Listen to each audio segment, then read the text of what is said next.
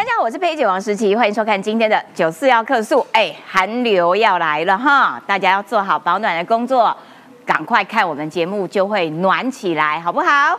呃，我们要来看到哈，哎，民众党办了小草森友会，哇，都是自己人互相取暖啦。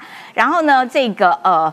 柯文哲呢，他坚持，我们的内参民调绝对没有作假，但是现在要考虑是不是在党内要成立一个民调中心，这两件事情的逻辑到底在哪里呢？哈，很也很奇怪，好像用了自己的民调中心，民调就会更准，嗯，是这样吗？搞不清楚。那另外呢，党内的蔡碧如选后也是真心话大冒险呐。他说有柯文哲障碍，为什么呢？因为他的面子哦上面诶印了柯文哲的头啊，就发不出去了，都发不完。可是印蔡碧如的呢，就都可以发出去。哇哦，真的是嗯，很不给党主席面子呢。另外，民众党的八席立委还没有上任，但是呢，现在也已经有消息传出来。黄国昌要布战二零二六的新北市长服务处设在板桥。好啦，消息一传出来之后，马上引起叶元之的呛虾啦。叶元之说：“我来选都比他有实力。”哇塞，现在才刚大选完，但是二零二六的新北市长是不是已经隐隐然？要开打了呢！国民党的韩江佩已经确定了，傅昆萁在今天说他也支持韩江佩，所以他前几天出来闹那一圈，到底是发生什么事情？到底在演哪出呢？好啦，所以我们就不要理他了。但是呢，国际局势我们还是要关心的，因为选后呢，美军的印太司令说中国对台湾的大选呢结果非常不满，所以呢，现在美军也在紧盯着共军会不会有什么其他。怪怪的动态。好，另外呢，台积电的先进制程一纳米厂现在传出来落脚在嘉义。哎呦，台积电的股票今天一飞冲天。今天我们都会好好的来讨论。赶快来介绍今天的来宾。首先欢迎的是这个财经专家邱敏宽，文山志玲好，大家好。再来欢迎的是我们的科学家张义善，大家好，大家好。还有我们的国民党前发言人萧敬言，谢谢好，大家好。还有我们桃园市议员于北辰将军，司机好，大家好。好，一开始我们就要先来看看哦，这个柯文哲，民众党在昨天在台北办了一场森友会，由党主席亲自灌溉小草，希望小草可以长成大树。我们来看看这则新闻。柯文哲首场小草见面会周日下午在台北登场，支持者西家带眷到场相挺。台湾的选择，柯文哲。柯文哲带着妻子陈佩琪一起登场，而幕僚们也安排桥段对他进行灵魂拷问。有很多人说民众党会泡沫，不会有下一次，请问你怎么跟这些酸民用一句话？我希望他们活得够久。真的觉得？民进党的幕僚比我们的强吗？听薪水一定比我们的高了。嗯，当然现在凹就说啊，这本来要一分钱一分货，但是我们都是物超所值。不过谈到败选，柯文哲承诺检讨民调失准，大家表达歉意哦，因为选举没有成功哦，一定有很多原因的，改进我们一定会改进的哦，包括那个民调哈，到底是怎么一回事？你知道吗？哪个地方失准？你说是不是我们要？自己党里面哦，成立我们自己的那个民调的中心呢。柯文哲声称已经向党代表发函，将花一个月时间彻底检讨。只不过报告内容是真能点到问题，还是同温层取暖？外界也盯着看。要来请敏宽跟大家做说明。民众党似乎一直走不出一月十三号败选的阴影。哎，不是啊，你就第三名嘛？到底是？为什么死都不肯翻页啊？昨天柯文哲在荣兴花园办了一场生友会哦，所以柯文哲还在否定其右。办这个生友会要灌溉小草哦，要来做整个取暖哦。但这当中呢，我先跟各位说哦，如果他真的要办大一点，等一下我会可以帮他出谋划策，划定江山，玩可以玩大一点的，玩那个什么酸甜苦辣那个不好玩。我跟你说要怎么玩，小草们会开心。但要跟各位谈几件事情。柯文哲发言去感谢小草，我们重点一次看了，他就说革命尚未成功，阿北跟小草要来继续的一个努力。然后说台湾近二十年来出现的所谓的公民的一个文化哈，巴拉巴拉巴拉巴拉讲一堆啦。二十年来首首次出现公民运动。重点是呢，他选完的第一天他就违反了所谓的劳工法，为什么呢？他说呢，他选后还是会每天早上七点半去上班。星期天早上如果叫员工七点半来上班的话，那是违反劳基法的。哦，他这个连基础的一个法规都不懂，那连基础的法规都不懂之后呢，后面就开始乱批一通了。他就说台湾的投票率只有七十一趴是落后的，理想国家的投票率是八十七趴，还在用什么铜板跟钞票是太落后的，一卡一通一付啊等等的，可能乱讲讲一堆啦。但重点是各位，这全部是不对的哦，似是而非。为什么呢？在二零二零年的一月三十号的时候，他讲的这句话是对的。越文明的国家投票率都不会很高，大概只有五十趴左右，达到八十趴反而不对。那现在怎么改了？所以他的话就是吼，初一像月亮，初一十五它是不一样的。然后他就说，民众党会泡沫化吼，他希望酸民能够活得够久。简单跟各位说吼，小草跟大木是跟大树是不同科的，小草它是维数生物，它只有一年的生命。大树呢？它树下是从一根小木苗，人家说十年树木，百年树人嘛，对不对？它是要经过几十年、几百年的一个耕耘。那如果柯文哲常常他要满嘴跑马，然后动辄他今天跟昨天讲的不一样，每次都用过去打自己的脸，把自己打得头头昏眼花的，把自己脸打得肿肿的，我就问各位嘛，他连他的本命区台北，我问各位，票数是不是沿路掉？对。新竹的本命区是他爸爸妈妈的家，哎，他的整个还也是也是都沿路掉嘛，这个是很麻烦的一点哦。然后后面呢，我们说佩奇姐姐，她就来安慰阿贝哈。那我我还是要跟佩奇姐姐说了，你不要戴那个漫画家的帽子啊，人家小画家贵族哈，贵族戴的帽子是比较贵气一点的，因为他每次戴那个都很像漫画家哦，都很像藤田不二藤子不二雄，我不知道各位晓不晓得画小叮当那个？不过没关系啦，他。自己欣赏就好了啦，我们不要对他的佩奇就安慰阿贝哦，他就说啊，我们的民调吼没有作假，但这次我们要来跟各位谈几件事情哦。他们这次呢，所有的年轻派的这些议员们，他们就在台上问阿贝哦，他就说你要回答问题哦，那我们准备了四杯饮料，这四杯饮料分别是酸甜苦辣啊，你如果回答错了呢，你就要来喝这些所谓的饮料哈。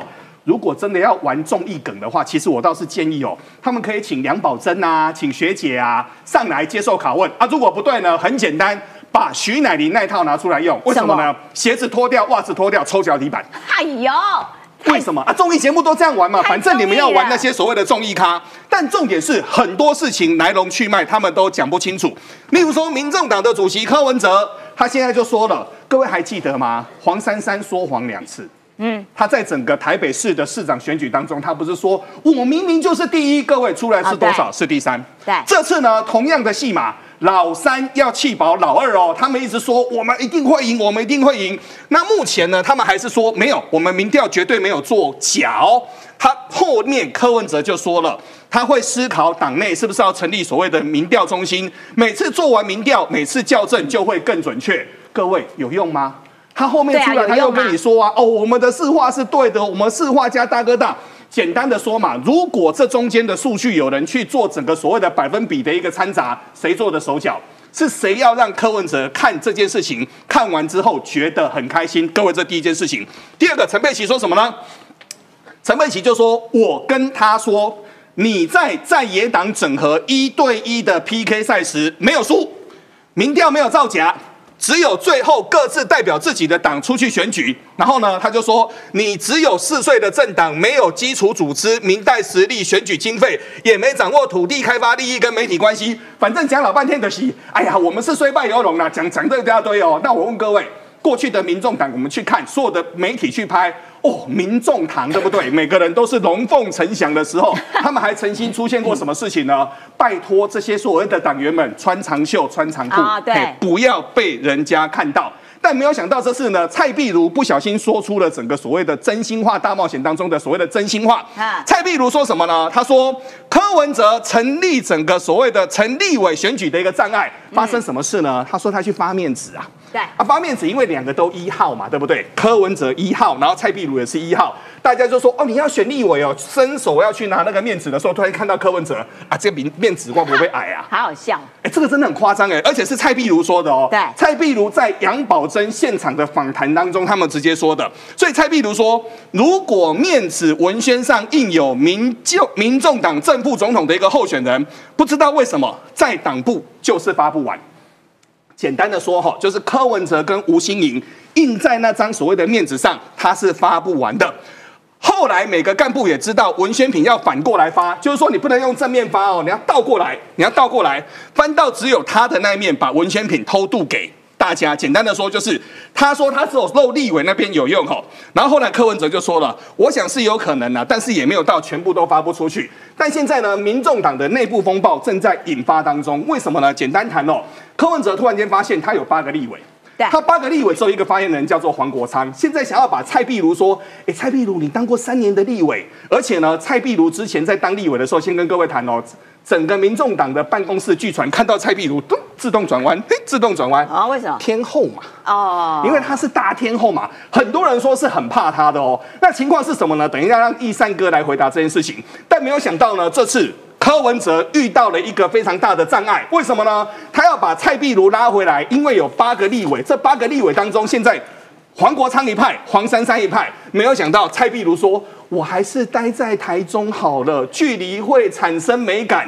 简单的说，当时是谁把蔡壁如推了出去？现在你要把蔡壁如叫回来。蔡壁如说不要，我要待在台中。各位就知道这个梁子结的有多大了。了解，感谢敏宽的解说啦。但是蔡壁如有可能不回来吗？开什么玩笑？他可是柯文哲的血滴子啊！要来请教一下最了解民众党的意善。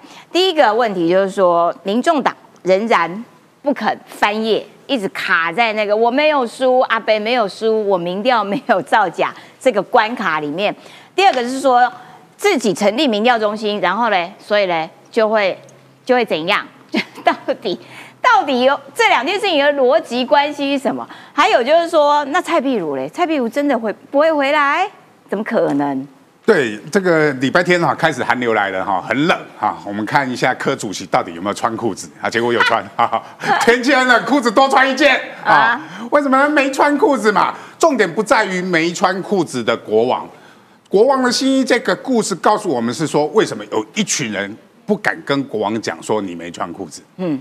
这个才是问题嘛！啊，而且有一群喜欢没穿裤子叫脱脱裤男啊，脱裤男的柯文哲，为什么这群喜选民那么喜欢柯文哲？我觉得这个才是我们选后要研究的一个焦点，就是柯粉政治学啊，就是柯粉到底为什么这么崇拜阿北？这个是我们觉得政治学上面必须去理解的问题。因为宗教就是没有什么道理啊。第一个哈，今天我就看到一个所谓的社政治社会学里面的一个研究，就是他讲川普现象，他说川普很喜欢说谎。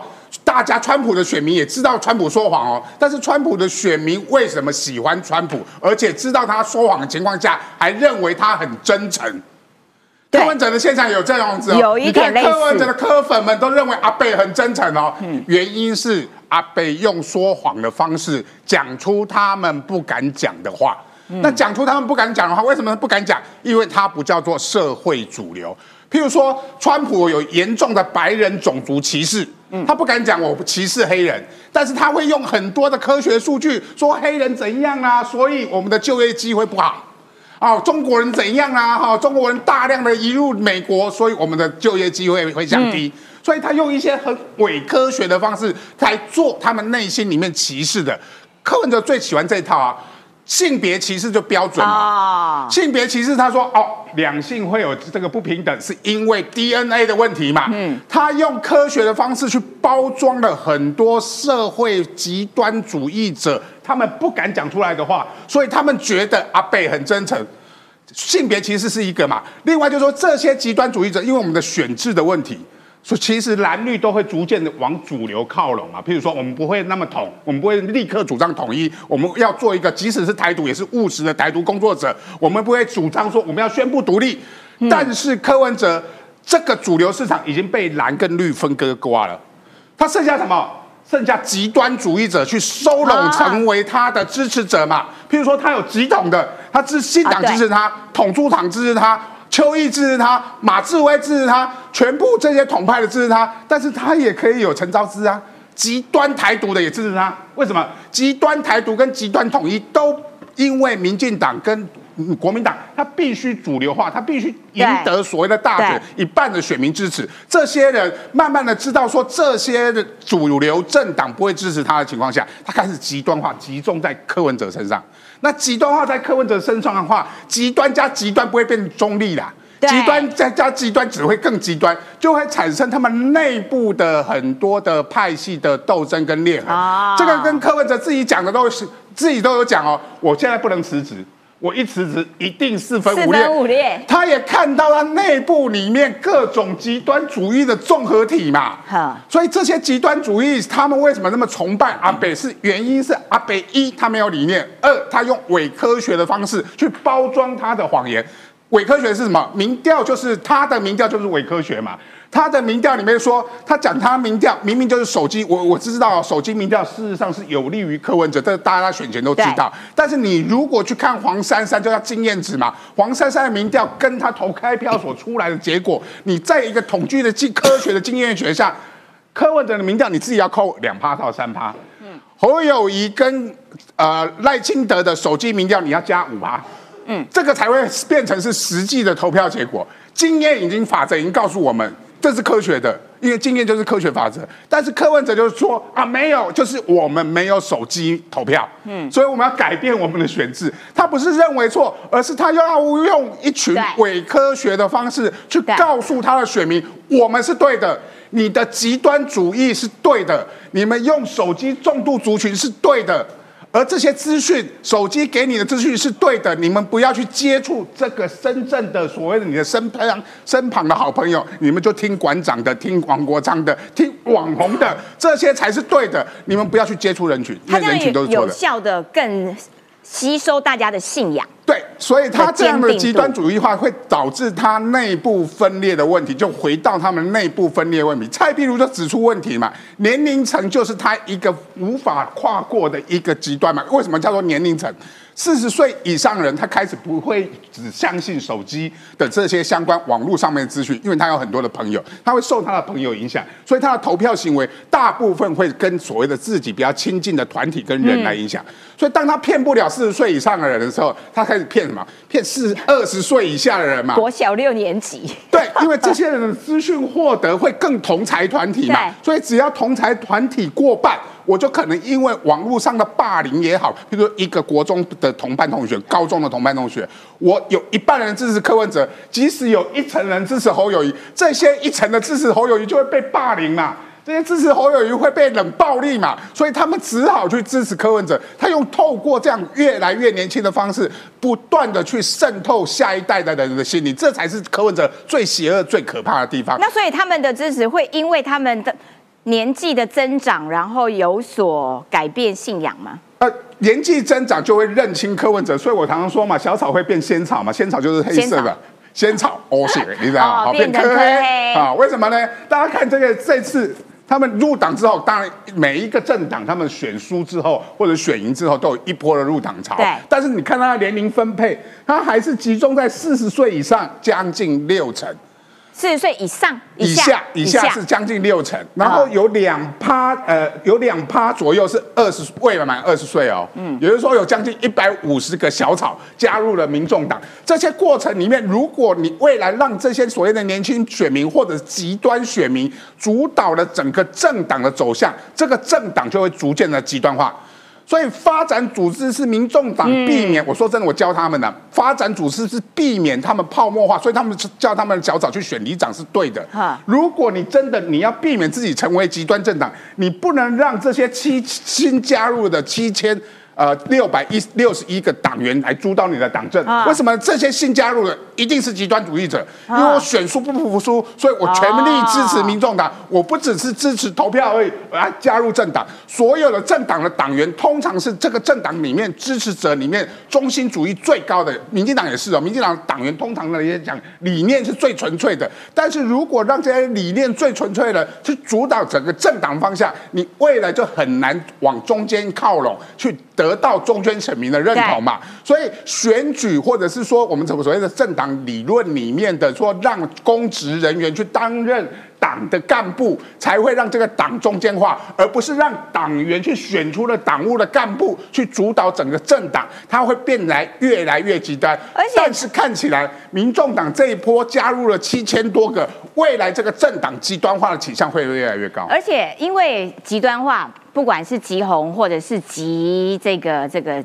极绿，两边的极端，其实你还是永远无法执政啊，因为你就是两边嘛，你不是社会多数人的主流嘛。那这件事情其实只能够增加大家对于你科神的信仰坚定度而已，但是你还是做不了总统，你还是没有办法变成第一名啊，因为你不是多数嘛。这个要 请北辰将军分析。所以呢，他他如果两边都是极端的，然后这些小草哇，现在纷纷七千多人赶快抢着入党，他们的支持度，你觉得有可能随着是牢不可破的，还是说，哎，到了一定年纪了，比较能够有思辨能力了，之后发现啊，不好意思，我年轻的时候曾经犯过错这样。当然，柯文哲的支持者哈，对于柯文哲的的这个支持的原因哈，我我这礼拜天我太太去做指甲，嗯我在旁边等，那做很久，你知道吗？帮他做美甲那个就很年轻，嗯我就问他，你投柯文哲哦？嗯，你怎么知道？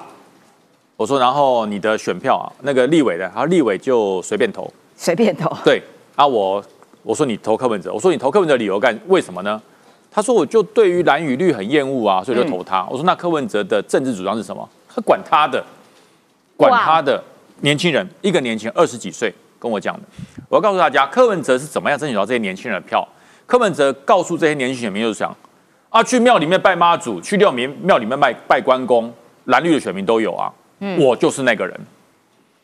就是你来拜我，我不分你蓝还是绿，你来找我，我都有求必应。啊哎，那关公跟妈祖是神明哦，那叫心灵神会。啊他会去跟妈祖说：“我告诉你，我不喜欢统，我要独，所以呢，你要保佑我。”妈祖不会理你的，嗯关公也不会理你的。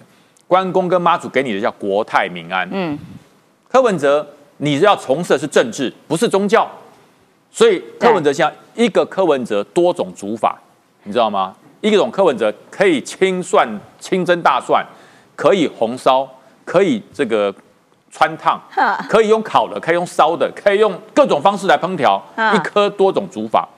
可是呢，当大家坐在一起的时候，好像都可以包容。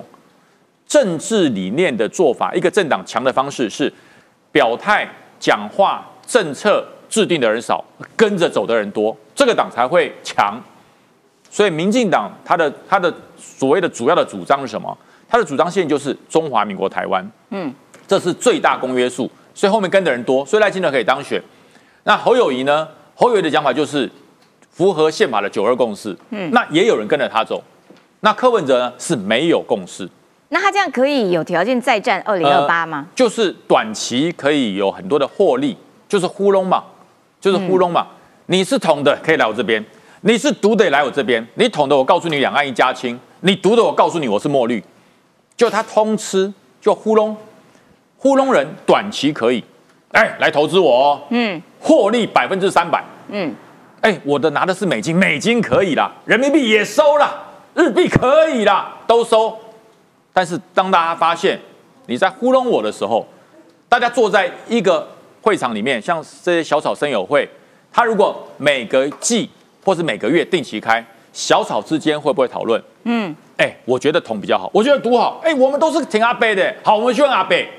阿北开始画虎烂，嗯，啊，统了两岸一家亲，独的我告诉你我是墨绿啊，到底你是什么？我都好，阿门。我告诉你，人家会生气。嗯，这些人是因为你糊弄而进来，他认为你可以包容所有的意见，所以其实你并不看好他，他无法走得远。信念出不来。嗯，到底柯文哲的民众党，你的信念是什么？你的信念是什么？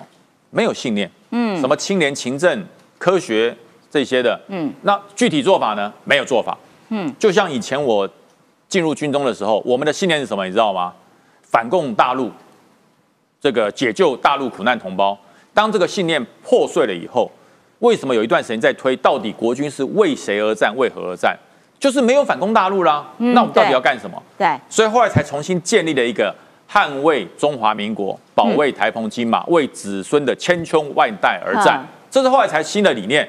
那请问柯文哲，你的民众党除了绿的、除了蓝的，他们的主张主轴这个政策理念之外，你的主张是什么？你的主张是符合宪法的九二共识吗？还是中华民国台湾？嗯，没有，没有，随便都可以，只要来我这边跟我一起拿小草的，都是我的子民。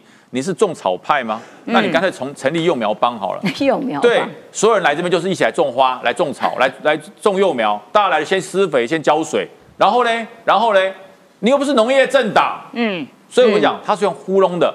二零二八年糊弄一票年轻人精英，你要糊弄一年很简单，炒短线；你要糊弄四年不简单，对，你要糊弄八年，问台北市。对，直接问台北市，问台北市民，所以很多人说他的党会越长越大。我觉得长大了不见得是有力量，长大的是内斗的矛盾会增加。啊，因为精英嘛，大家都有有有有知识的嘛，互相一问之后，阿北你评评理，到底是怎么样？你到底是统是独？你还是要走什么样路线？中华民国台湾，还是你要走深绿墨绿？讲不清楚，这些人自然就散了。第一年交五百块很轻松，年年要你交，嗯。走不了长远啦，就是说小草呃无法长成大树啦。小草随着自己的年龄长大，其实也更有可能可以。小草长大会互相抢养分，对，然后所以种田的才会去拔除，然后会这个更有思辨的能力啦。好，但是因为民众党呢，现在看起来至少至少在立法院里面有八席。八席呢，就蛮有 作乱的本钱啦。现在来看哈，黄国昌他说，呃，服务处设在板桥。那现在呢，这个黄伟他就说，他签两年啦，就是两年不分区啦。然后接下来就是要选二零二六，应该就是选新北市。然后呢，诶，黄国昌本人就说啊，现在讲的太快了，国会有很多要改革的法案，不拉不拉，民进党太烂了，所以我要好好的来整顿一下立法院，然后。而且我不会参与党务，当初和科谈合作就已经决定，我就是国会跟新北市的工作。好啦，这个消息传出来之后，叶元之不爽。叶元之昨天在我节目说，我去选都比他有实力，哇塞，呛虾呛很大呢哈。然后呢，林冠年的讲法，这是民众党的前新竹党部的执行长，他说蔡壁如已经谈，就是。党内已经谈好了，他会回任中央委员。那中央委员的工作呢，就是去管好这八个人呐。然后呢，管好这八个，因为蔡碧如他一生的心愿就是毕生的心愿就是把阿北送进总统府嘛。然后他跟柯文哲之间的这种关系，主仆关系十分的明显。柯文哲叫他管，他就一定会去管啦。好啦，那到时候黄国昌、黄珊珊，请问听谁的？听谁的？就每个人每个人都是王啊！啊，这样子怎么办？会不会使得民众党的立法院更乱，乱七八糟？黄国昌一条线，黄珊珊一条线，蔡碧如一条线，哦，雪滴子回来了。这个林万年说，这两个人要遭殃的。他们两个人呢是谁？陈志汉跟徐府夫妻哦，哎，他们每个月啊领走民众党三四十万哎。你们自己薪水这么高，然后一直去笑，一直去骂人家林非凡领党部九万零九万，你们有病吗？有病吗？你管人家领多少钱？你们自己领那么高，怎么不讲话？嘿，你们党内的人怎么不对他们两人讲话？然后呢，就说这两个人啊，只会围着柯文哲讲好听话，提不出对策。只有蔡碧如会跟柯讲真话，所以雪滴子回来，这两个包围着柯文哲的人就遭殃了。所以首先先问这一半呐，这个这个禁言，叶元之要选新北市啊？哎呦，你看好黄国昌吗？这个叶元之说他去选都比黄国昌有实力，对，我认同。哎呦，但我不确定是嘴炮的实力。还是硬凹的实力，还是作秀的实力？哦，毕竟这个黄国昌有名的就是这几点嘛。但黄国昌哦，我讲真的，哎，刚才有看这个网友在留言了，我们网友许文哲留言说，哎，你看一个政党，他讲柯文哲啦，败选不用辞党主席，这个政党真神奇。还好啊，国民党。朱立伦也没有辞啊，对不对？啊，对啊，不会神奇啊，所以这个柯文柯文哲跟这个跟朱立跟朱立伦是差不多了。但你你就是一定要被他开除党籍才爽，不酸一下有点这个身体不舒服，对不对？今天礼拜一有点 Monday Blue。那这个黄国昌我必须要讲，哎，你连戏子都不敢选了，对不对？你说二零二零年的时候，喂，那个时候对对这个绿营来说，哎，算是情势大好。然后呢，你还这个退选怯战哦，所以人家讲说你是怯战神。就缺战之后呢，搞到最后，哎，赖品妤这个在选前大概一百天左右被征召去选，最后还选上，所以更没面子的应该是黄国昌吧。然后现在哎担任部分区之后，然后马上就放话说二零二六要去选新北市长。好啦，我算给他一个肯定。为什么我这样子讲？哎，这个谢立功哦，他们的前秘书长在讲说，哦，八个部分区立委里面只有一个有签这个两年条款哦，他没有讲是谁。结果黄国昌黄国昌就自己跳出来说，有来有来，我有钱。”所以他是变相在表这个黄珊珊这些另外七个人都没有钱。好，至少这一点我给黄国昌肯定。但我必须要讲一下柯文哲，哎，柯文哲跟黄国昌还有黄珊珊呢这样的组合，我觉得其实蛮刚好。为什么？因为这样子就是这种唱双簧的组合。而且这个柯文哲很好笑啊，他刚才不是还呛这个什么所谓的网友跟酸民，他说希望大家活得够久哦。嗯，我觉得他讲的也没有错。为什么？可能这个民众党过四年之后就没席次了哦，活得够久，一直是说这个，对你活得太短了。如果你两年内就消失了，你可能看不到民众党四年。人家，而且柯文哲自己讲了嘛，你看二零二四这个是网友做的图嘛，二零二四义无反顾拼一次嘛，二零二八是义无反顾拼两次，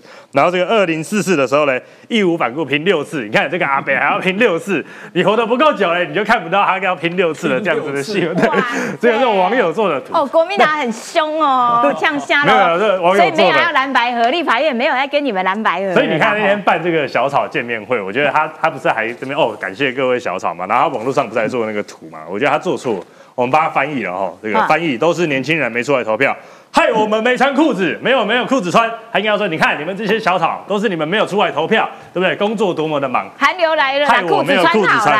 对，大家还不要忘记，他选前不是讲说这个哦，选前哦各最后一个月各家的民调都做出来，选后来一个一个拿出来的比哦，到时候就知道谁没穿裤子。所以我就帮帮他整理了一下，我去找一下网络上这个粉丝专业哦，这个逆风的乌鸦，他就帮他做了一张图嘛，哦，把民众党的内参民调也放在这边。哦，他的排名是完全错误的，然后误差值嘞，跟其中有一个很像，红色这一栏是什么？红色这一栏是寡杯，哦，寡杯，对对对，然后下面这个是这个哦，诶，木炭街坊，就是他们一直在说这个柯文哲在街坊哲的。也已经做到第一名了，所以呢，事实证明什么？民众党的内参民调跟这个街坊民调，哦，跟寡杯的这个几率其实是差不多的，所以柯文哲，我觉得你不用成立什么民调中心，哦，你就可能就是。对，你就去多买一些杯来哦，要不然请个法师来是什么 你就直接来做，哎，这是有科学依据的。因为柯文哲是怎样？他是科学的魔法师。他现在民众党有八席的部分区，他把它搞得好像八十席一样。对，有没有？哦，我这八席，你蓝跟绿都要跟我买单。他们现在就在家而沽。你们要选正副院长，拜托你要来拜托我。结果你看，国民党聪明的韩国瑜马上出招嘛，直接宣布找这个搭档，而且傅昆萁也马上跟上了，呃，发现。突然没有人在讨论说有没有跟民民众党合作了？哎，柯文哲突然发现柯文哲说我的期限是一月二十八，一月二十八之前都都反正欢迎来谈。哎，傅昆萁已经交件了，他要挺傅昆萁，结果傅昆萁今年不选。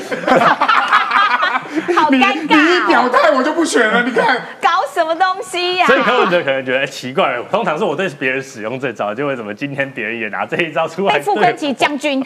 对，所以我觉得柯文哲没关系，你就继续问他。我觉得柯柯柯建明讲的很有道理。柯建明就讲说，这个民众也要小心了，他们不要把这八喜就是继续这样子玩哦，玩到最后会玩到大家会很反弹。为什么？因为他们现在。打的盘算很清楚嘛，就是想说，哎，蓝绿都不过半。那我们知道立法院最后最重要的是党团协商嘛，党团协商那三个党团，那民众党他只要反对或者是支持哪个法案，哎，哪个可能就是在过与不过之间。但很重要的是什么？我就在讲说，民进党现在可以有一个做法，赖清德马上上任之后呢，他就把侯友谊在竞选的时候提的政见，民进党也认同了这些，马上送到立法院去。国民党不会反对嘛？因为这个是国民党支持的政见啊。那民进党也支持啊。那民众党要不要支持？就边缘化了。对，民众党如果。为了反对而反对，哎，大家就会觉得说，哎，那你不支持这个为民民生好的法案嘛？但你如果要支持的话，哎，发现今年有一个想法跟我蛮像，就是啊，蓝绿先合作啦，合一合把白干掉再说啦。这样马上就戳破 他们要作秀的假面嘛。所以我觉得其实要对于对抗民众党跟对付民众党，其实也是蛮简单的，只是大家想不想要做而已啊。所以柯文哲不要再继续这样子碰。就说做法都是有啦，所以那黄国昌就是声量高而已啦。不过我要再请。易善补充一下，所以这几个人到最后会不会打起来呀？我先讲黄国昌选新北这件事啦，我觉得柯文哲他自己是没有说啦，然后但是一般判断啊，黄伟汉的判断是这样啊。对，没错，就是新北、台北、黄珊珊、黄国昌嘛，唱双黄嘛。那柯文哲一定还是在玩弄男女政治之间的一个平衡嘛？因为我说他极端政治选，他掌握了二十趴到十五到二十趴，其实没那么多，二十趴其实他这次的选票很多是国民党的人判过去给他的，所以他掌掌握了在十五趴的选票的时候，他往哪一边倒？哪一边就可能过半了哦，所以他为了这个所谓的十五趴的选票，而且不要忘记了，这一次其实民众党的所谓的选票有固化现象，嗯，比如说民众党提名的立委参选人其实都选的不错，大概有二十趴，跟他们政党所谓的呃政党票其实是一致的，也就是说他用这十五到二十趴的实力去跟国民党合作，国民党就会过；跟民进党合作，民进党就会过，所以他会拿这个十五趴，黄国昌就是这个棋子，黄国昌跟黄珊珊蒋万安你要连任，我派黄珊珊，如果我去支持。民进党的候选人，你蒋万安一定倒，所以你要不要新北让给我嘛？所以就会跟国民党去产生这个谈判的一个态势，拉高自己，就好像他这次玩八席的民众党意思一模一样。他透过黄国昌跟黄珊珊，同样的在玩蓝绿的平衡游戏，他这个八席做极大化自己。但是只要蓝绿都不理他，这次我我觉得民立法院就已经形成这个态势嘛。反正我五十二五十一，我输了就输了，我不要理你民众党，我不要给你民众党最大的利益的时候，国民党五十二席，民进党。五十一席不理他，八席就是小党一样的，在台北市、新北市，只要蓝营、绿营都不理他，各自提自己的人选，你就是二十八泡沫了。剩下就是蓝绿你自己去拼嘛。那原本这个二十八，我说台湾的政治其实在选呃民调讲讲到面，民调的表态率是不正常的。现在民调表态率都太高，我们如果长期做选举研究的人就知道，之前的表态率大概七成。为什么最近都达到八成到九成？其实原本有一群人，他不关心政治，长期不关心政治，这个十五趴的人被柯文哲掌握了。那掌握这个空气，我去跟你换，我就得极大化我的利益嘛。所以他的问题就在于说，如果蓝绿不理他，黄国昌没错啊，叶元之都会赢他，提谁都会赢他，提萧敬言都会赢他啦。因为国民党就本身就有基本盘，这个基本盘 在双北蓝绿大概都四成。嗯，那剩下的二十趴就是你柯文哲的。那这个二十趴，我只要不理他，你提自己的人嘛，你提自己人就按住韩国瑜了啊。对，等于是你提自己人，我们蓝绿就。还是回到蓝绿对决这个形式，一对一选战，单一选区都会这样形式嘛？所以你越整个民众党如果越来越多人不理你，你就会产生自己内部内耗跟内斗嘛。蔡壁如就是明显的例子嘛。柯文哲为了玩平衡，所以他跟蓝的合作的同时，他叫黄珊珊你去做战犯，你跟蓝反对蓝合作，叫蔡壁如说你去跟蓝合作，所以蓝白示范去台中就出来嘛。蔡壁如被你派到台中沙漠地区，又跟你指被你指定命令要跟国民党合作，结果你现在党中央整个黄珊珊变战犯，我怎么回去啊？嗯，我过去主张跟国民党合作这一派的人，怎么样在党内相处？我怎么样再回到民众党里面再去跟国民党做沟通？都已经没有信任感了嘛。所以蔡壁如已经被骗了一次，而且他被黄珊珊斗了不止一次嘛，从台北市政府一路斗到立法院，一路斗到。在选区选举的时候，他原本想在台北市的万华区嘛，就被那虞美人斗走嘛，才到台中去。所以我跟黄珊珊斗的这么严重的情况下，既然现在是因为柯文哲，你看到你自己的权利被双黄所拿走，你现在害怕了，所以你必须把蔡壁如找回来。我为什么又要再被你利用一次？嗯，他不如留在台中，变成卢秀燕的人。未来你要选总统，不管是蓝白河，他都是一个重要的关键。所以。他是科这么重要、这么忠心的人啊，所以啊，现在是科需要蔡壁如啊，不是蔡壁如需要科啊。其实刚才易善说的这个哈，我们看刚才十分钟前的消息已经很清楚了哈。目前大概蓝绿两党总招都出来了，柯建明已经在昨天的访谈当中说了哈，他们现在就是要把那八张票直接当成是废票。刚刚整个国民党已经说了，赖世宝就是这次的总招，因为柯志恩已经说了不需要两个柯总招，所以现在呢两党大的已经总招都出来了，而现在呢民众党谁来管这八只小鸡还乱成一团，他们现在谁当老大还不知道嘞。好，因为北辰将军也要补充啦，然后但是我要请教北辰将军的，就是还包含国民党内的这一这一趴啦，就也不知道傅昆萁跑出来闹这一圈是闹什么意思的啊？但是他有一个最新的讲法，我们先来看一段他的谈话。因为在立法院三党不过半，这是国会改革最大的一次的契机。在过去任何的时间，只要国会有一党独大，绝对不会推动国会的改革。而在这一次，唯有在野合纵连横，才有可能进行一次彻头彻尾的国会改革。这不是口号，因为立法委员不是各政党的工具，因为带着满满基层的民意，渴望改革，渴望国家进步，而过去往往都是和稀泥。只要有政党独大，绝对不会有国会的改革。好的，所以傅昆萁今天早上支持了这个，就不选了嘛？对对对对，到底在搞什么东西呀？那所以现在就变成立法院的情势，蓝的自己提自己玩，绿的自己提自己玩，白的嗯没人要跟我玩。呃，傅昆奇这一这一出戏这样子推下去哦，虽然看起来是大和解，可是内部的心结结得可深了。真的吗？真的结得可深了。傅昆奇是真的想选院长或是副院长。因为什么？哎，侯康竞选总部全国后援会的总干事是谁？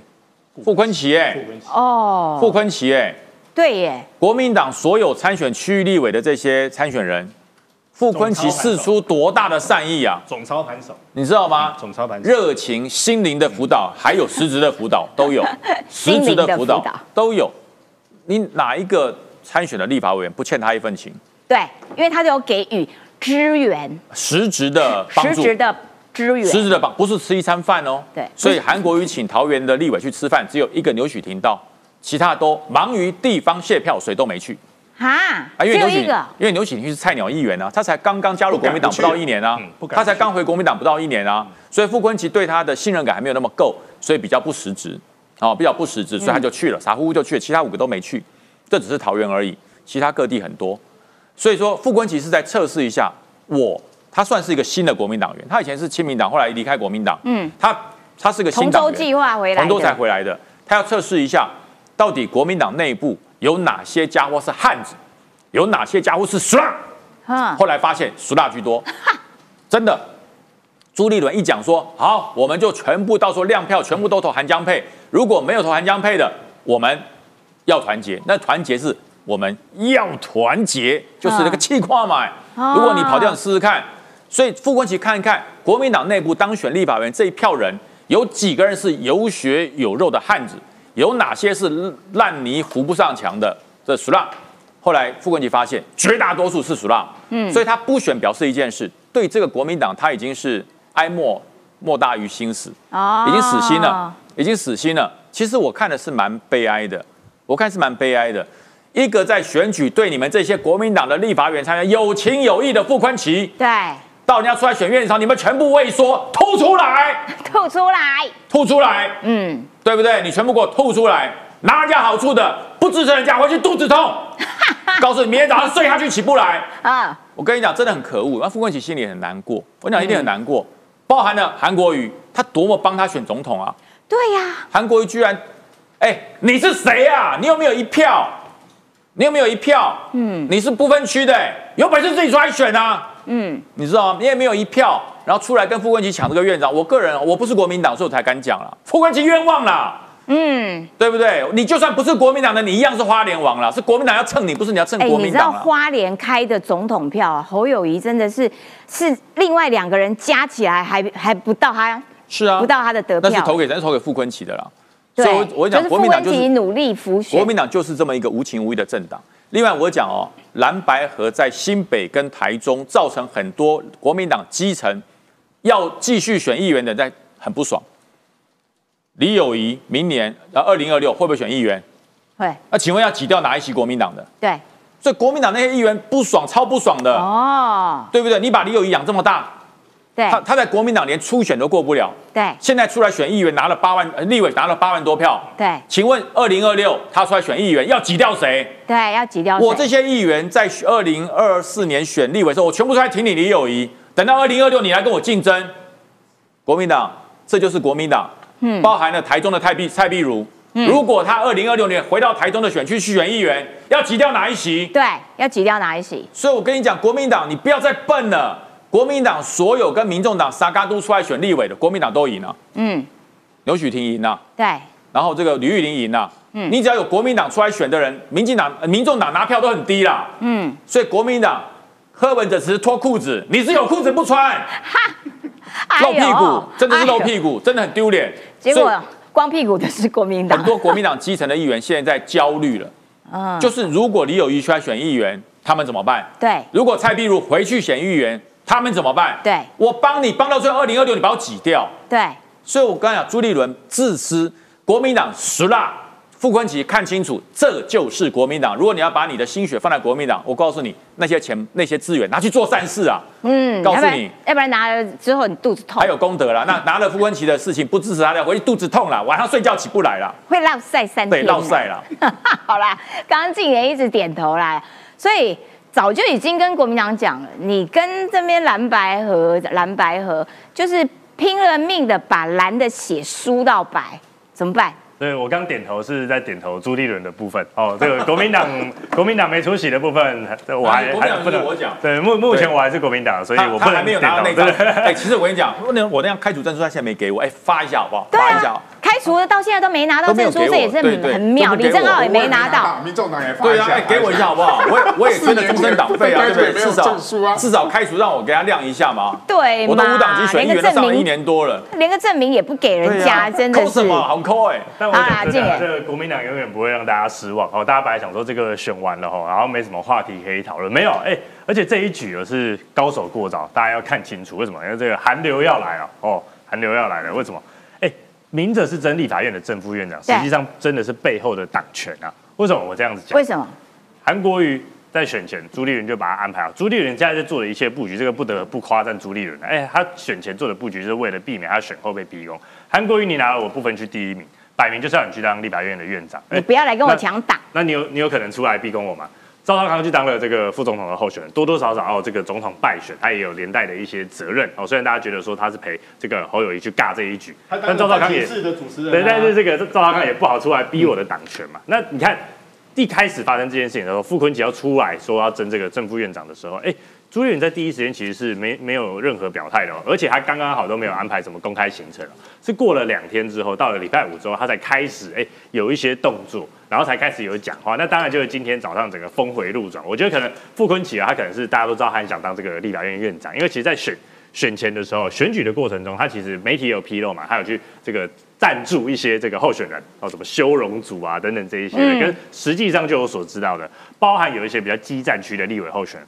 傅昆萁不仅是这个面授这个哦一些这个战战略的这个战术拟定等等这些，还提供一些资料，所以他在选前就已经在布这个局了。有政治敏感度的人都知道他想要去选这个院长，那可能这个副院长、副院长大家叫久了，他就想说哦，那不然我改去选这个副院长哦，结果因为他姓傅，对，结果可能发现，哎、还是没有用嘛。因为确实啦，以这个韩国瑜跟江启臣这样的组合，整个形象是比较好，而且。傅昆萁跟韩国瑜，谁在党内的整个影响力是比较大的？我想确实还是韩国瑜嘛。其实我在想，哦朱立伦在等的也是等韩国瑜去开口。韩国瑜在这这几天，对不对？上个礼拜有一个搞不清楚状况的人叫萧敬言嘛，没事在那边讲说，哎，这个败选主席应该要负责。有一些县市首长都有出来帮朱立伦讲话嘛，对不对？哎，他韩国瑜有出来帮忙讲话。萧敬言还傻傻写千字文，写那么长，对啊，这个韩国瑜有出来讲话嘛？哎、没有嘛，所以朱立伦就觉得说奇怪，你有没有秦王？我干嘛第一时间要出来这个力保你院长？但当然后来可能大家有沟通好哦，所以说这个朱立伦就表态说，哎那个我们要支持韩江配。好啦，所以只能预测接下来的国民党团呢，应该会大家都绕赛三。但我觉得要小心的是说什么？因为傅昆萁他现在突然这个放弃哦竞争，是不是要以退为进？还是说，哎、他是要透过这样子去自抬身价？因为更重要的种讲法我们知道更重要的是立院总招这件事情。但是总招现在是赖世宝，也没有要给他。现在是赖世宝表态要去的，那赖世宝代表的是谁？代表的是赵少康，代表的是战斗蓝。战斗啊当然，对也传出说朱立伦的党中央是希望这个柯志恩来担任，不过刚才柯志恩是已经有否认这不用两件事情了。个科主科总招的啦，那傅昆萁哎会不会以战斗退为在立法院二十几个、二十五六个，嘿啊，所以里面耐人寻味也是，刚才有媒体有披露，就是说在幕后，就是里面哦，因为后来这个没有开放媒体采访的时候，哎，朱立伦有在讲说，哦，接下来我们在这个议事攻防上啊，需要多仰赖傅昆萁委员。哎，议事攻防上跟谁比较有相关？是不是在跟总召有相关？所以就想说，哎呦，朱主席是不是现在变相要跟这个傅昆萁去做结盟，就是一人一个位置都来力抗？对，因为赖世宝背后代表的是赵少康嘛，来代表的是战斗蓝嘛。哎，朱立伦其实对于战斗蓝是觉得好像如鲠在喉所以他要压抑战斗蓝，扶植傅昆萁。没错，而且这个礼拜四就在这个礼拜四，这个赵少康才要办战斗蓝的这个。这个战斗营，对对对，新生座谈会要召集所有这个新的立委，哎，去上课。好啦，所以说这样子是不是在党中央叫现在戏才开始演，所以大家都不用看立法院怎么演了，光看国民党内部就已经够好看了，乱七八糟的。民进党的部分呢，我告诉你，赖清德人家也要开 开班授课了，好不好？一月二十三号，清府立法院。然后呢，因为他是多年的立委，而且他是史上最强干事长。所以呢，他也要传授他的最强干事长的立委经验哈。然后呢，这个呃，民讲的立委就觉得说，哎，赖清德到立法院有三大意义啦：对民意机关的尊重啦，直接面对面沟通啦，彰显赖重视责任政治啦，到第一线为政策背书啦，而且也回应在野党要求的到立法院国情报告啦等等的。好，这是民进党的部分，民进党也不断的在检讨自己。到底年轻票为什么流失？所以呢，就觉得哎，平台这件事情，其实社群平台其实应该要多花点能量去做。然后呢，所以呢，拉拢年轻人，民进党抢进翠，好，续攻影音平台，民众党的部分是要为立委加开节目在 KPTV 上面。国民党的以不变应万变，老生入定，有没有？哈，我们不没有要跟跟进。我们还是在脸书跟 IG 啊，年纪比较偏老，能 把那个做好就不错了。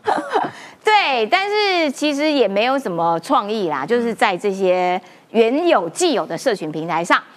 那现在民进党绿的支持者就是好，既然抢进了翠，这个平台上面的反攻必须要也准备好，所以呢，就有人提醒喽，林北好油付出了哈，蛋价要涨了，所以就看看民进党的反应。是不是有够快？哈，必须要平台是一个媒介，但是内容才最重要。如何拿着内容去各个平台上面导正视听去作战，这个才是民进党应该要重视的事情啦。好，接下来我们要来请北辰将军来跟我们解析一下现在国际间的这个情势哦。因为呢，老共显然对于民进党三届。选选赢了，很不爽，所以呢，美国印太司令也说，我们正密切注意，因为老共呢一定会说，哇，这个哦很多都是美国人啦，在那边挑唆啦，然后导致你看台湾离我们越来越远。对，其实哈，呃，这次中国除了在军事上。拼了命开始有一种要做动作的感觉。其实他们在整个软性上也讲，他说赖清德没有赢啦，嗯，只拿四十趴啦。啊，对。习近平拿百分之百啦。哦，那那才叫做民意啦，那叫专制啊，那叫共产啊。民意不会有百分之百的。四十趴，我们都是百分百。百分之百，金小胖差点投到百分之一百零一，你知道吗？对，所以我才讲台海和平这个状况，美国看到了。嗯，因为中国用这个说。这个赖清德就有四十趴，不是真民意，已经被中国人自己都点破了。嗯，他说对呀，我们习主席拿一百，这是在酸呢，高级酸，所以我才说他就开始要做一些动作。那么美军的印太司令早就在做了，其实选前就在做了，三个航母战斗群同时出现在西太平洋，这在干嘛？钓鱼吗？没有，因为危险，因为危险。大家说那中台湾是不是很危险？我告诉你，很危险的地方通常都不会有危险。一个大楼。消防设施做得非常好，为什么？一零一很高，所以会很害怕。所以消防大楼做的天天在安全检查，天天在做消防栓有没有问题的检查，所以一零一很安全。那那种哈没人管的老旧社区，你都不去管它，突然间就烧了，就像哪里？就像也门，突然间就打起来了，就像以色列跟这个哈马斯突然就打起来了。所以我告诉你，国际关注的位置，大家用力预防的位置，其实。最危险的地方就是最安全的地方。哦，所以美国现在正在做这件事情，因为他说可能会哦，因为按照他们对中国认识，可能会对台湾使用武力，所以我们有更多的力量会部署在印太，尤其在西太平洋台湾的地方。那这个讲史崔克装甲车在进化，这台车我开过。啊，这个车我在美国那个班尼堡基地我开过，哈，很好开，很好开，动力方向盘，哎，它有八个轮子。哎，这这种战车动力方向盘啊，超轻的所以还蛮灵活的，很灵活哦，而且我想它转，我们车子四个轮只有前面在转，它转是是前面四个轮一起转，所以它的回转半径很小，哦，很小，很好开。啊但是呢，我告诉你，但是你开的时候你要注意到视野没有那么好，因为它是防防装甲的，嗯所以两边哈你要看习惯那个小视窗，它的视窗很小。对，然后另外上面这个史崔克装甲车哈，为什么到现在你说五菱重机枪，我觉得没什么了不起，重要的是它带了这个托式飞弹。哦哦哦，对，哦它带了标枪飞弹，它把标枪、托式都可以装上去。嗯也就是说，我以前这种装甲车最怕就是战车，嗯因为它太厚了，我打不穿啊嘿。它现在有标枪飞弹哦，而且四公里之外，噗打就飞上天，然后直接从由天而降，哈跟如来神掌一样，直接打战车。它装了。哦那标枪飞弹以前是一个人只能带一发嘛，一发将近二十公斤那它装。在车上就比较它可以更带很多发对，就载对更多，它载卡多，射完一发，那个空的那个就丢掉，再装一发新的，所以它增加了托式飞弹。最主要你知道，它的所所有的装甲也强化了。嗯它一般的所谓的步枪、机枪是打不穿它的，它的机动力又强，它的轮胎中了一枪子弹，砰被打中一枪，还可以跑五十公里，哈，还可以跑五十公里。对跑五十公里哦，对哎，那蛮就是说蛮不错的，我在前蛮厉害。线中弹，我可以向后跑，跑五十公里之后嗯，然后你可以后勤保修，它不会立刻泄气，嗯这是它的厉害的地方。另外哈，洛克马丁系的公司真的，这个公司真的中国一定恨死他了。嗯，他把最强的爱国者三型，这是陆上的防空飞弹，他把它结合了海军的神盾系统装到船上去了，哦哦，也就是让军舰的防空升了一个等级。哈，因为陆上的防空，因为它是稳定的，嗯。所以它永远比海面上的防空来的精准。嗯。可是它跟神盾级的最强的雷达结合之后，把陆上的爱国者三型装到军舰上，嗯。也就是军舰的防空网本来这么大，嗯。现在变这么大，啊，你根本接近不了我，老公已经恨死洛克马丁，恨死了。洛克马丁说：“你干嘛？你就搞陆上就好，你干嘛搞海上？”嘿洛洛克马丁嘿就说：“没有办法，我就是突破了。”对，突破了，对，你说你的极音厉害，你说你的极音飞弹，别的防空系统拦不到，我我爱国者三型拦到了，嗯而且我还钻到船上了，嗯怎么样？你再来打啊？对，所以老公只有生气气了，注意，快过年了，身体保养好，不要一直生气。哈哈，好的，这个酸的好，感谢于将军。还财经专家敏宽来，台积电今天再涨哦，哇，今天整个大盘是 一七八零零，对，嗯，来先跟各位谈一个好消息哦，我们的王义川升官了，哦。他现在升到民进党的政策会的执行长了哈。哦，真的哦，对，确定了。这，是最新的一个消息哦哦，刚才已经见报了，所以呢，啊，王一川大概就炸王一川，难怪他不能出国，他对啊，难怪虽然他留在台湾没有到日本去玩，但是他应该是有更大的一个责任哦。被李正浩丢包。好，来谈到台积电哦。这次在选完之后，可以说是峰回路转。为什么呢？因为选完之后，台股就出现了史上第三大的一个卖超，卖了七百八十亿。当时卖了非常多的金融股，卖了非常多的传产股跟国内一部分的石化类股。简单的说，传产跟金融就卖掉了。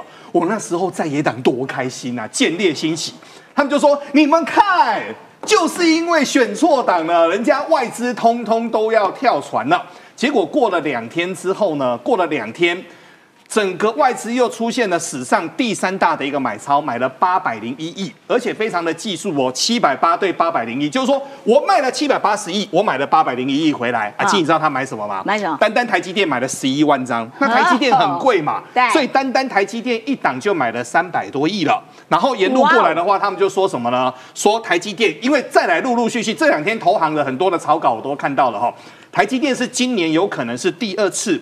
因为台积电在二零二二年的时候是史上台湾第一家公司挑战破兆获利，听好，不是营收哦，是获利的公司，在二零二二年已经挑战成功了。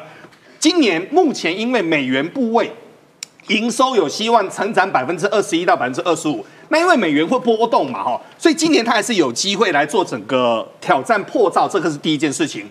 没有想到就在这个关键的时针点，黄仁勋董事长又来台湾了。啊，对对对，他又去吃夜市。对，然后他来到台湾之后，因为黄仁勋董事长非常爱逛夜市哦，因为跟那些摊贩们也都成为了很好的一个朋友。他每次都带他太太，其实他太太都在旁边哦。其实他他有时候儿子也在旁边啊，都很低调。其实他们是很有钱又很低调哦。嗯那目前辉达的话，他们的市值大概是一兆四千亿美元哦，所以目前黄仁勋董事长是华人当中的赵元郎，他的身价一个人就破破兆的一个台币了。但简单的说，很多人都说现在把 AI 打开，里面就是满满的一个台湾味。好，现在呢，整个蓝营又不开心了，他就说怎么这么奇怪？那个话很酸哦。为什么呢？因为上个礼拜有一个消息是三奈米厂有在开第三座，要在高雄，对不对？想不到今天噔噔又发生一件事情哦，这个一奈米厂。现在跟各位谈哦，它最简单就需要大概一啊，大概需要一百公顷左右。一百公顷。那目前以台湾来说，有这么大的地的话，大概只剩两块。一块的话就是在台中之前征收高尔夫球场那一块。嗯。那另外一块的话就在嘉义，因为嘉义他们现在有一块地征收回来之后，目前在整地当中哦。那所以呢，现在来看的话，够大。够方正，而且能够够一纳米来用的，是卢秀燕自己也不要啊，他就说他是拒绝台积电的女人呢，不是吗？现在这个还在拔河当中呢，但是据传是一纳米，如果真的有机会落脚在嘉义的时候，目前台积电当然是说不排除任何可能性嘛，但又有人就说了啊，真奇怪啊，怎么都是你们绿营经营的县市都没有在蓝营经营的县市？但我们这时候再回头去想一件事哦。各位还记得几年前那时候，台积电迫于压力之下，那个时候美国一直在揪嘛，他没办法，他去做设厂。设完厂之后，很多人就说：“哎呀，台积电要变成美积电了！你看掏空台湾，各位有掏空吗？其实是没有的。”对啊。那我们再来看哦，现在习近平可能真的要心碎了。为什么呢？这过去的十年哦，据传中国补助国内一万家公司，据传超过一兆人民币。结果也没开出一朵花来，真的是没开出一朵花来。为什么呢？因为中国现在它沿路走走走，据传是它现在可以用二十八纳米的设计，用十四纳米的机台做出七纳米的整个晶片来。但据传因为四次的整个光照分光，它那个是天文费用。好多台湾的工程师就说：“嘿，波兰按你走，你知道吗？这这感觉像什么？你知道吗？感觉像你用铅笔去做整个神像的雕刻那种感觉，那是很不对的。那目前呢，Intel 的形容好可爱，因因为这个有精密度的问题啦。因为我们有常常去看那个机台哦，那个机台其实真的是很高档的一个机台哦，没错。那么目前的 Intel 的基辛格他就认证了，他就说中国的晶片的制程呢会落后十年左右。嗯，但现在可以确定一件事情哦，现在其实呢各家各家都非常着急。今天早上，我我快速讲了，时间超过一点点。最这呃，各位都知道现在有那个 Open AI 嘛？Open AI 现在那个掌门人叫奥特曼。哎，奥特曼据传呢，他们最近拿到了八十亿到一百亿美金的一个资源，听说是阿拉伯人给的。阿拉伯人也急，他说呢，你赶快去约，看约台积电也好，约三星也好。嗯。钱我们给，但是厂要开在阿拉伯，哦，厂要开在阿拉伯。那当然这还在传闻之中呢，但可以确定一件事情是，过去几年因为我们政府的改革开放，让台积电有一个地方可以让它大伸拳脚，台积电逐渐的开花结果。从过去腾讯是亚洲最大，到这几年台积电都是世界冠军。但我们不得不说一件事情：台积电随着技术往前走之后，让我们台湾一来经济变好，二来我们很多的学生，我们很多的工作同仁有好的一个收入。第三，大家都发现没有台湾飞机不能动，气象不能动，任何认识只要是高科技，台湾就是世界的大脑。没错，感谢敏宽正式的把台湾上架在世界上。好，今天节目时间到喽，明天同一个时间，拜拜。明天很冷，记得多穿点。